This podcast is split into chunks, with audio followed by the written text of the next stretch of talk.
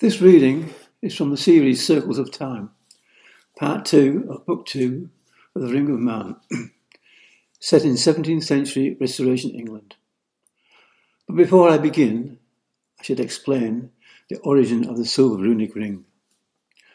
The runes are an alphabet, but the Vikings believed that they foretold the future, with each symbol having a special meaning and a connection to the gods. Ragnar, a Norse Viking warrior, and commander of King Haakon's archers, was taking a family holiday on the Isle of Stord when the Danes raided. He was killed and the ring torn from his finger. His Spanish wife Teresa was lanced, and his daughter Freydis was raped and her prized black Arabian horse stolen. Freydis became a warrior of revenge and returned the ring in a battle on the Isle of Man. The Ring of Mann, Book 2 of the series Circles of Time, narrated by author David Thomas Kay. Part 2 The Grammar School, Hawkshead Village, summer 1663. The thud echoed around the classroom. Thomas had been spiralling down into a dark bottomless pit, fighting to escape the abyss, when his head crashed down onto the solid oak desk. He lifted his head and his eyes flooded with light. He coughed the sweat from his forehead and looked around the class, embarrassed, hoping that nobody had noticed.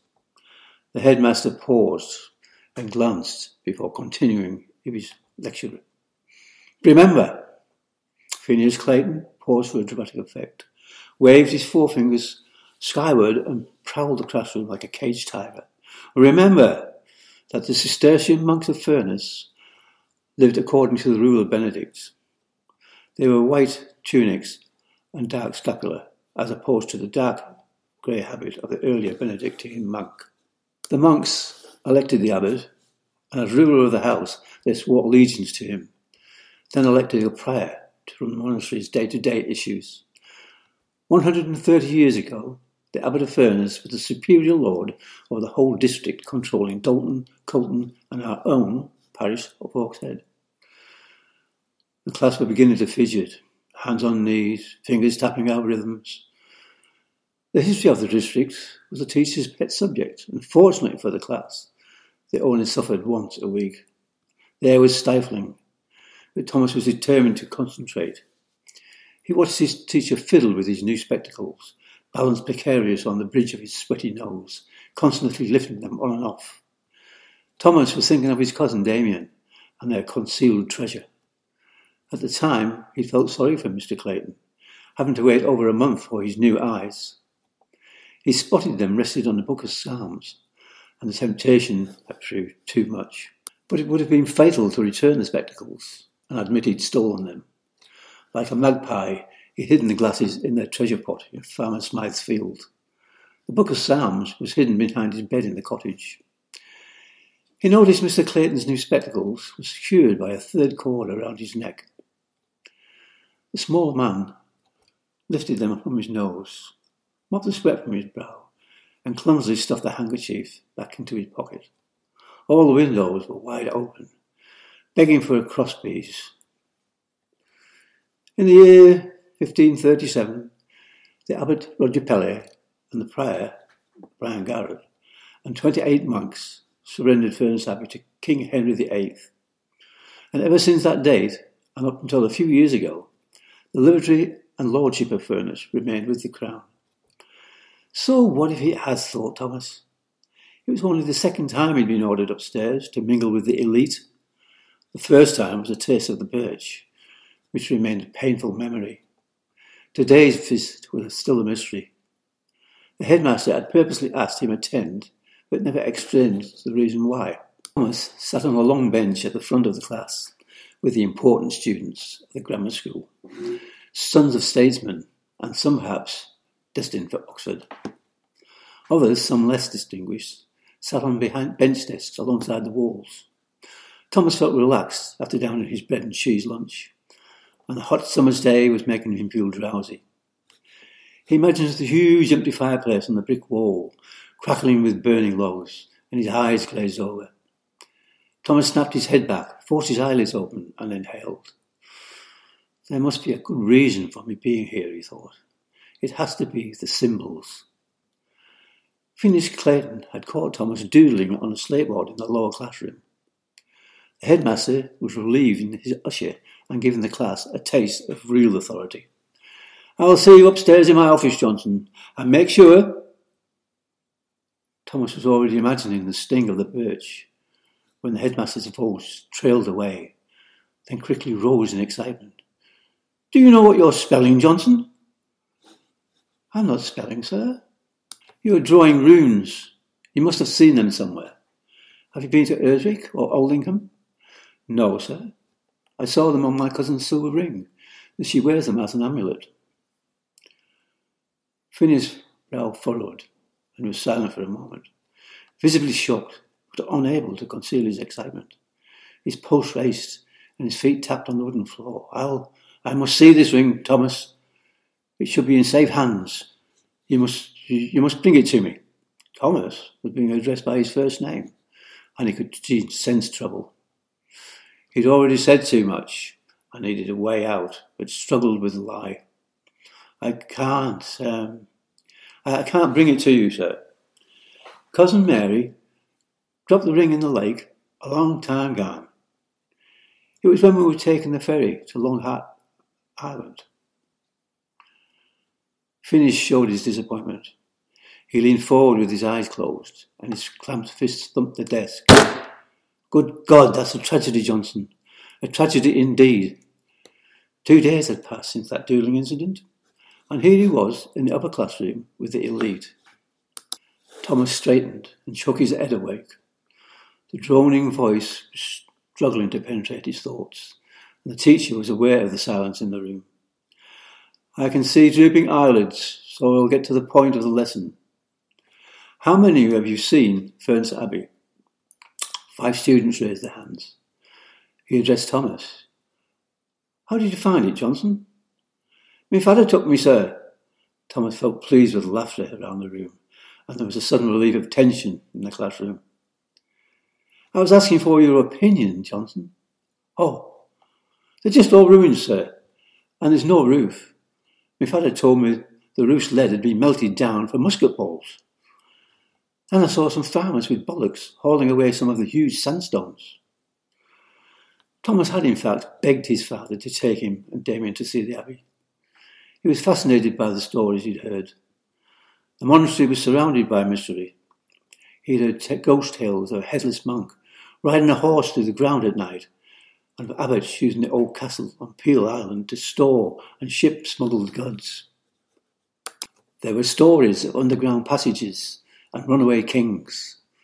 There were rumours that King John's jewels and the haunted bells were buried under the rubble of the tower. Perhaps we could dig there, thought Thomas. His thoughts were interrupted by the teacher's voice. I am sure you were no more disappointed than many others, Johnson. I saw a ghost, sir, Thomas couldn't stop himself. He stood with his mouth and eyes wide open, waiting for the reaction, wishing that he kept his mouth shut. A murmur travelled around the class, followed by an expectant silence. The headmaster's eyes scanned the classroom and noted his students' immediate attention. Phineas loved being in control. He saw a ghost, Johnson. Pray tell the class of your unusual experience. Thomas looked at the grinning students around him, his head swivelling left and right. He was nervous. His left shoulder and the side of his face twitched in unison. It was a bad habit he was often scolded for. He loved telling stories to his family, but taking a class of older students was frightening. They might laugh at me. Do I have to, sir? Phineas leaned his head forward and glared. Yes, you have to, Johnson and I'm assuming that you don't tell lies. Thomas perceived the threat in his teacher's voice and hesitated. Taking a deep breath, he nervously cleared his throat, then began to speak quietly and ponderously in a deep, soft voice. An interruption came from the back of the class, followed by rumblings of discontent. We can't hear, sir. Phineas held up his hand and demanded silence. Speak up, Johnson, or you'll return to the lower classroom. Thomas grew angry. The sign of his silence quickly disappeared as he narrated in his normal, deep, penetrating voice. My father took me and my cousin Damien to see the castle on Piel Island, and on the way home we stopped to explore the Abbey grounds. The sky was darkening, and the path home would have been dangerous.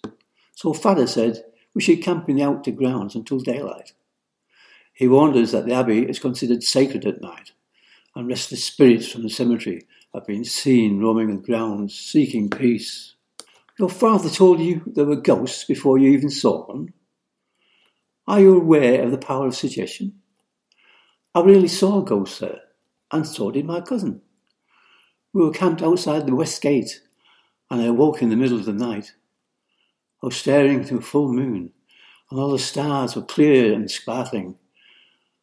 I never even thought of being scared, because it was so peaceful, like being in church. But then a sudden breeze rustled the trees, and I felt a chill. I shivered and put the rug tight around me, listening. Then the breeze stopped as quickly as it started, and a shadow fell over me. Phineas Clayton was both transfixed and amused. The lad had hidden talents, he thought. He looked around the class at his students leaning forward with their hands between their knees, engrossed. Thomas had risen from his seat and was prowling the classroom, gesturing in the guise of his teacher. Sit down, Johnson! The cloud moaned. The teacher was spoiling the performance. Sorry, sir. Thomas returned to his seat and weaved quickly into his story again, rocking from side to side, reciting. When the shadow fell over me, I shot up to a sitting position and tried to scream, but nothing came out of my mouth. I was terrified. My hands were shaking. This time a chorus bubbled from the back. What was it, Thomas? What happened? Thomas lost concentration, but gulped and composed himself and continued. I saw a monk in white clothing astride a horse. His gaze was fixed on something behind me. What happened then? Keep quiet at the back. The horse suddenly reared, and his hooves came down and thumped straight through my chest, and I felt nothing. Then the monk wheeled his horse, and they galloped through the west gate into a mist. They disappeared like a puff of smoke, and the air around us became still and eerie and silent as a grave. The class clapped their appreciation, and Phineas left his podium to address Thomas.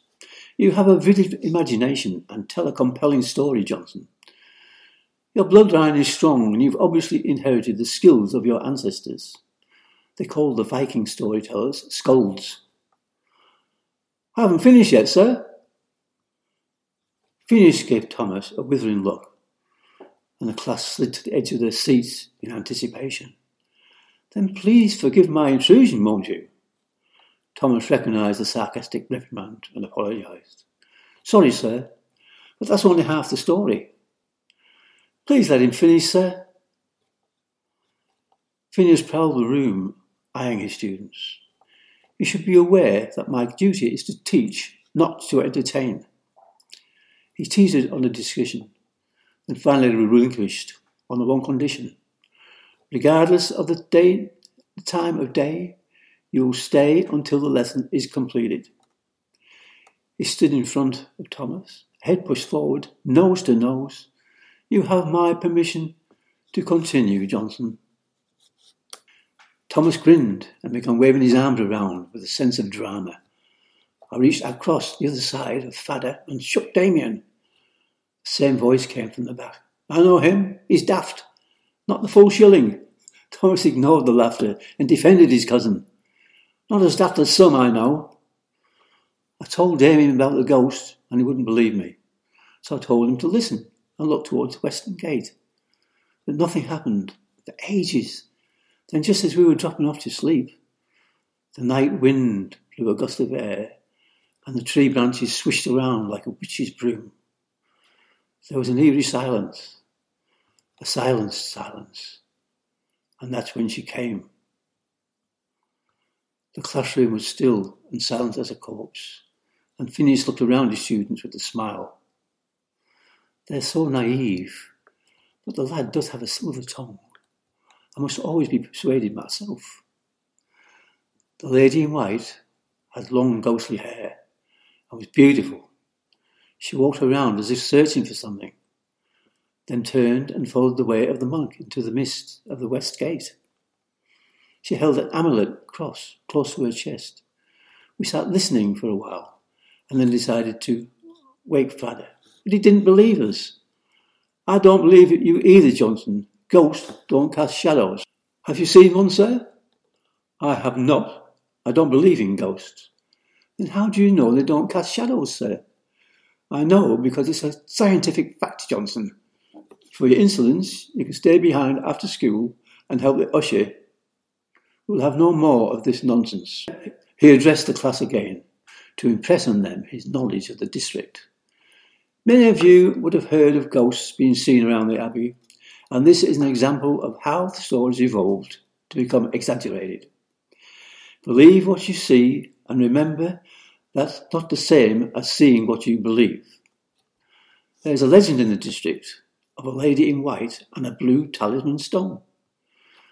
The legend tells of her being murdered for the talisman and that her body is buried in the Abbey Cemetery. Thus, you have the origin of the story you have just heard. Have any of you seen faces in clouds and watched them disperse? There was a positive reaction from the class. Then you have the answer. The mists over the Abbey streams have a similar effect, swirling amongst the moonbeams, preying on the imagination minds of visitors. I saw Jesus in the clouds, sir. Phineas cringed. There's always one in the class. That's another matter, Jennings, and you'd best ask Vicar Braithwaite for an explanation. But Jennings' question aroused a thought in Thomas. Perhaps it was the Virgin Mary I saw, sir. Phineas glared down at Thomas. Now that's the most ridiculous thing I have ever heard, Johnson. You'll be telling me next that the monk you saw, that you supposedly saw, was her father. It's time you all learn to distinguish between the stories of fantasy and those of fact. Ghosts are a figment of your imagination. There's a reason for everything, and the sooner you all realise that fact, the better the world will be. Playtime is over, class. It's back to our studies. Phineas unlocked the book cupboard and removed a tome. He set it down on his desk, opened it at a marker, and carefully damped down the pages with his palms. He scanned the class and cleared his throat to signal the continuation of his lecture. I treasure this book and consider it invaluable in the recording of the district's history.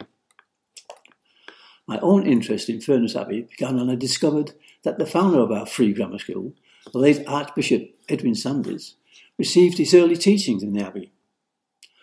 Until the time of the dissolution of the Abbey, your ancestors may have been employed by the Furness monks. Many of them could have been lay brothers working Abbey's farms or secular servants living within the walls.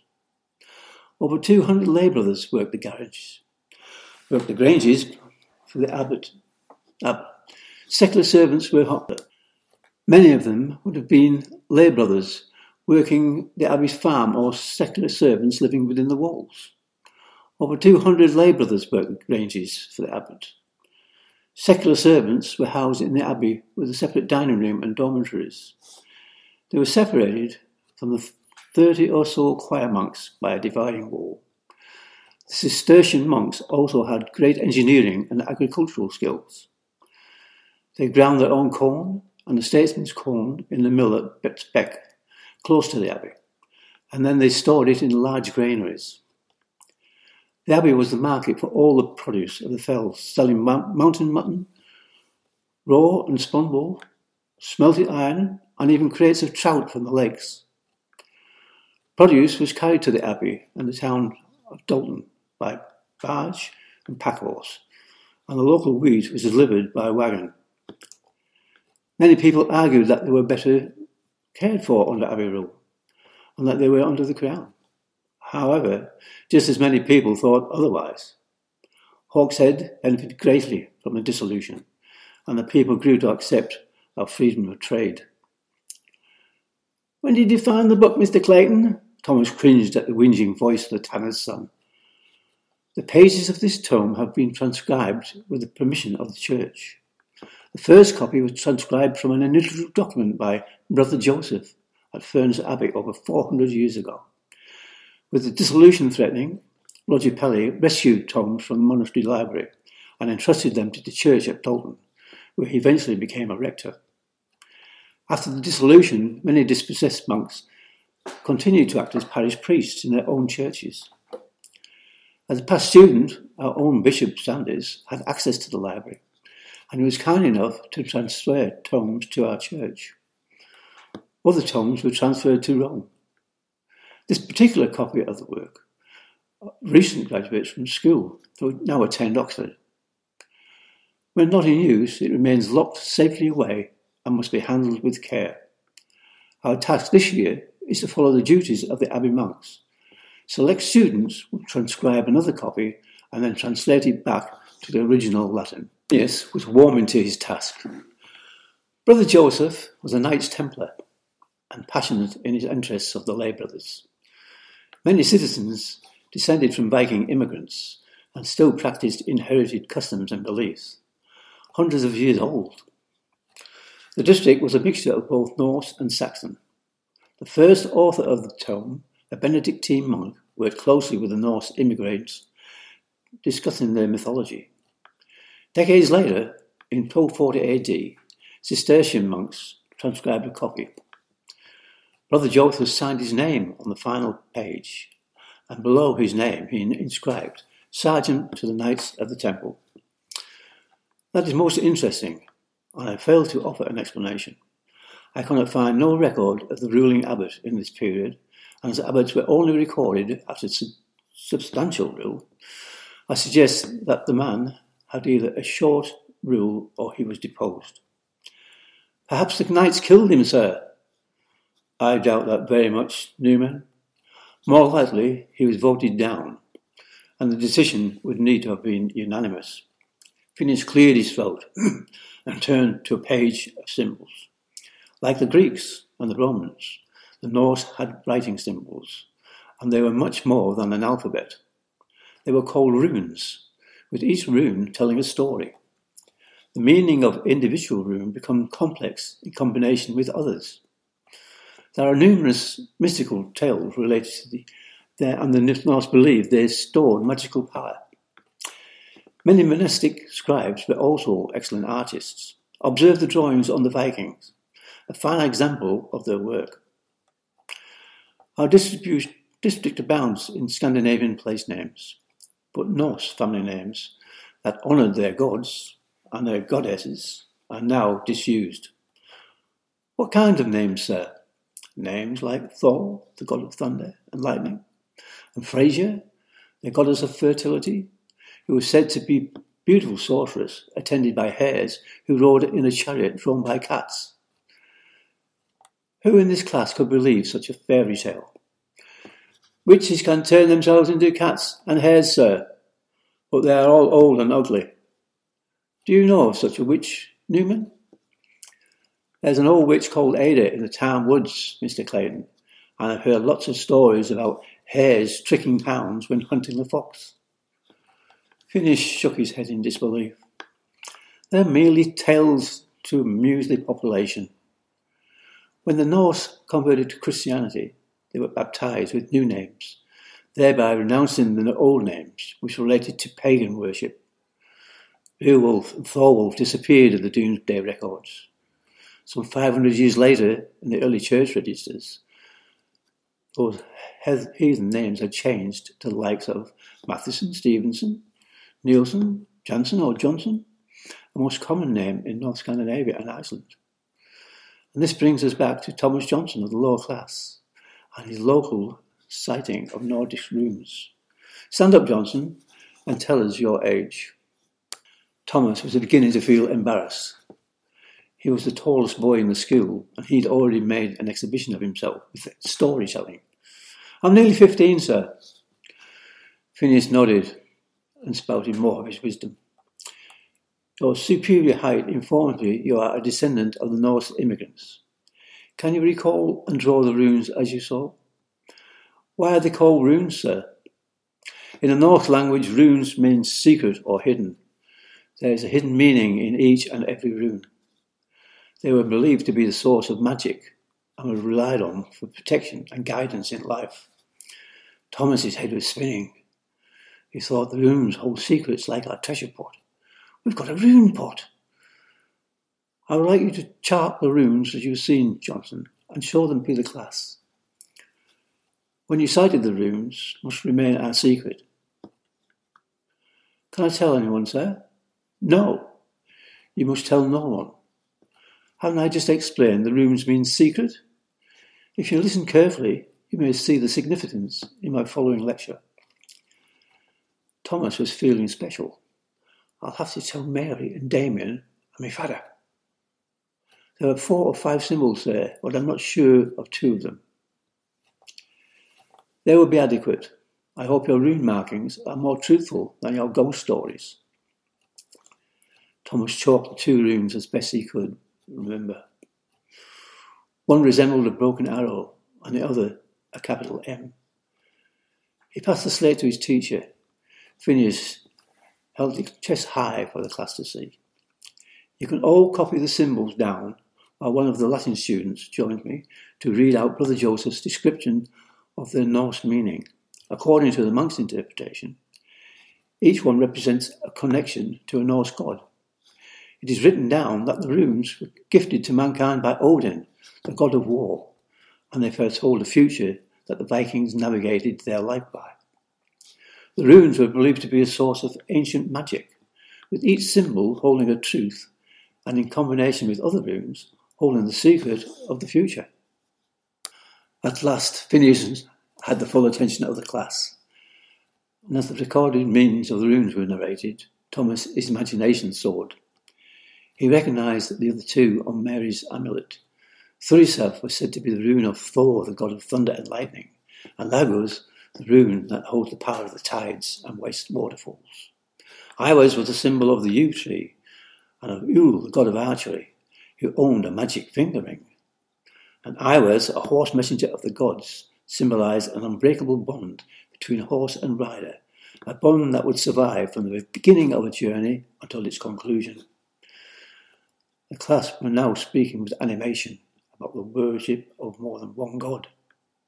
It's hard to believe that they worship so many gods, there. Phineas hooked the thumb of his left hand into his belt, while the middle finger of his right slid the eyeglass up to the bridge of his nose. He was enjoying the attention, and with a posture of authority, he dramatically bent forward to peruse the class.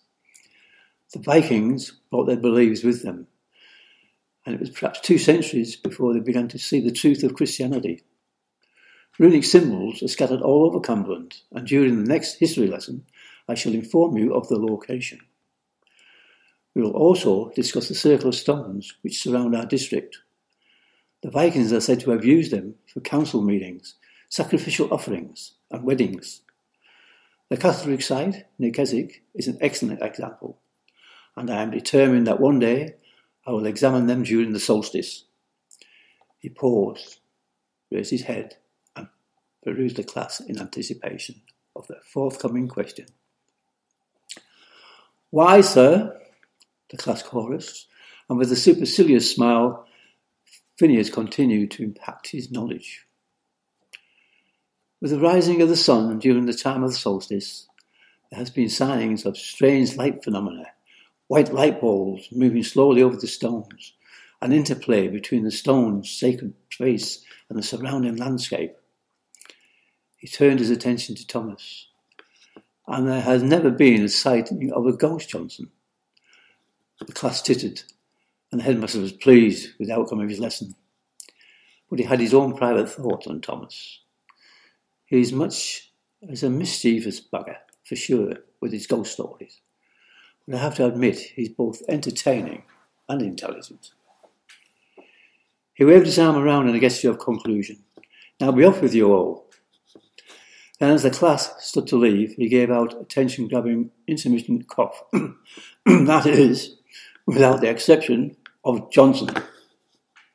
The class trundled from the classroom, animated, discussing Norse gods, ancient beliefs, runic symbols, and mysterious balls of light bouncing around the circle of stones. Church was compulsory for all grammar students, and had the local vicar been in earshot, he would have vigorously disapproved of the pagan chatter. Thomas was told to stay behind and help the usher clean the classrooms. The headmaster explained it was his punishment for being insolent and paying for the privilege of attending the senior class. Thomas was alone sweeping the floor when he heard the first squeak of hinges. Phineas had left in a hurry, and the usher was downstairs, grumbling about the class running late. In his haste, Phineas had been careless about locking the cupboard, and the door swung open with the weight of the key. Thomas was thinking about the ring markings and trying to remember the meanings, so he could tell Mary. She'd not believe me anyhow. The key ring struck the wall, dislodged, and fell to the floor. Thomas's eyes riveted on the bookshelves. It's the will of God, he thought. Thomas stole a future look around him before edging closer. Light shone into the opening, and his hand compulsively reached inside. The temptation to explore forbidden territory was irresistible, and the history of the Abbey was soon in his grasp. He dropped the book into his lunch sack and was careful to look, lock the cupboard door before he tiptoed out. I must show Mary and John the meaning of the symbols. Is that you, Johnson? The usher was ready to lock up the schoolhouse. Thomas's heart skipped, and his lunch sack was suddenly heavy. I've just finished, sir. Is everything shipshape up there? I think so. I left the bookcase key in the lock, Johnson. Run upstairs, check that the cupboard is locked, then bring the key down. Yes, Mr. Trimble. When Thomas came back down the stairs, the usher was standing at the bottom, holding the lunch sack in front of him. Is this yours, Johnson? Thomas could hear his heart thumping, threatening to burst through the walls of his chest, but could only tell the truth. It's my lunch sack, sir. It feels like there's a half a sheep inside, Johnson. A growing boy shouldn't waste food. I don't feel too good, Mr. Trimble. It was hot up there this afternoon. He knows. The usher gave Thomas a lingering look. The lad's nervous, he thought. He held out his left hand, and Thomas was confused. Wake up, Johnson, and give me the key. Lad, give me the key. Thomas's eyes never wavered from the usher's face, as in one coordinated movement he handed over the key with his right hand and took his sack with his left. He walked from the room, feeling the usher's gaze on the back of his neck, and heard a nominal grunt from the withered old man. Thomas never looked back and shivered with relief as he gulped in the warm evening air. His walk turned to a trot, then burst into a wild run. He squeezed the lunch sack firmly under his arm, and his legs pumped air as he ran rapidly down the slope towards home.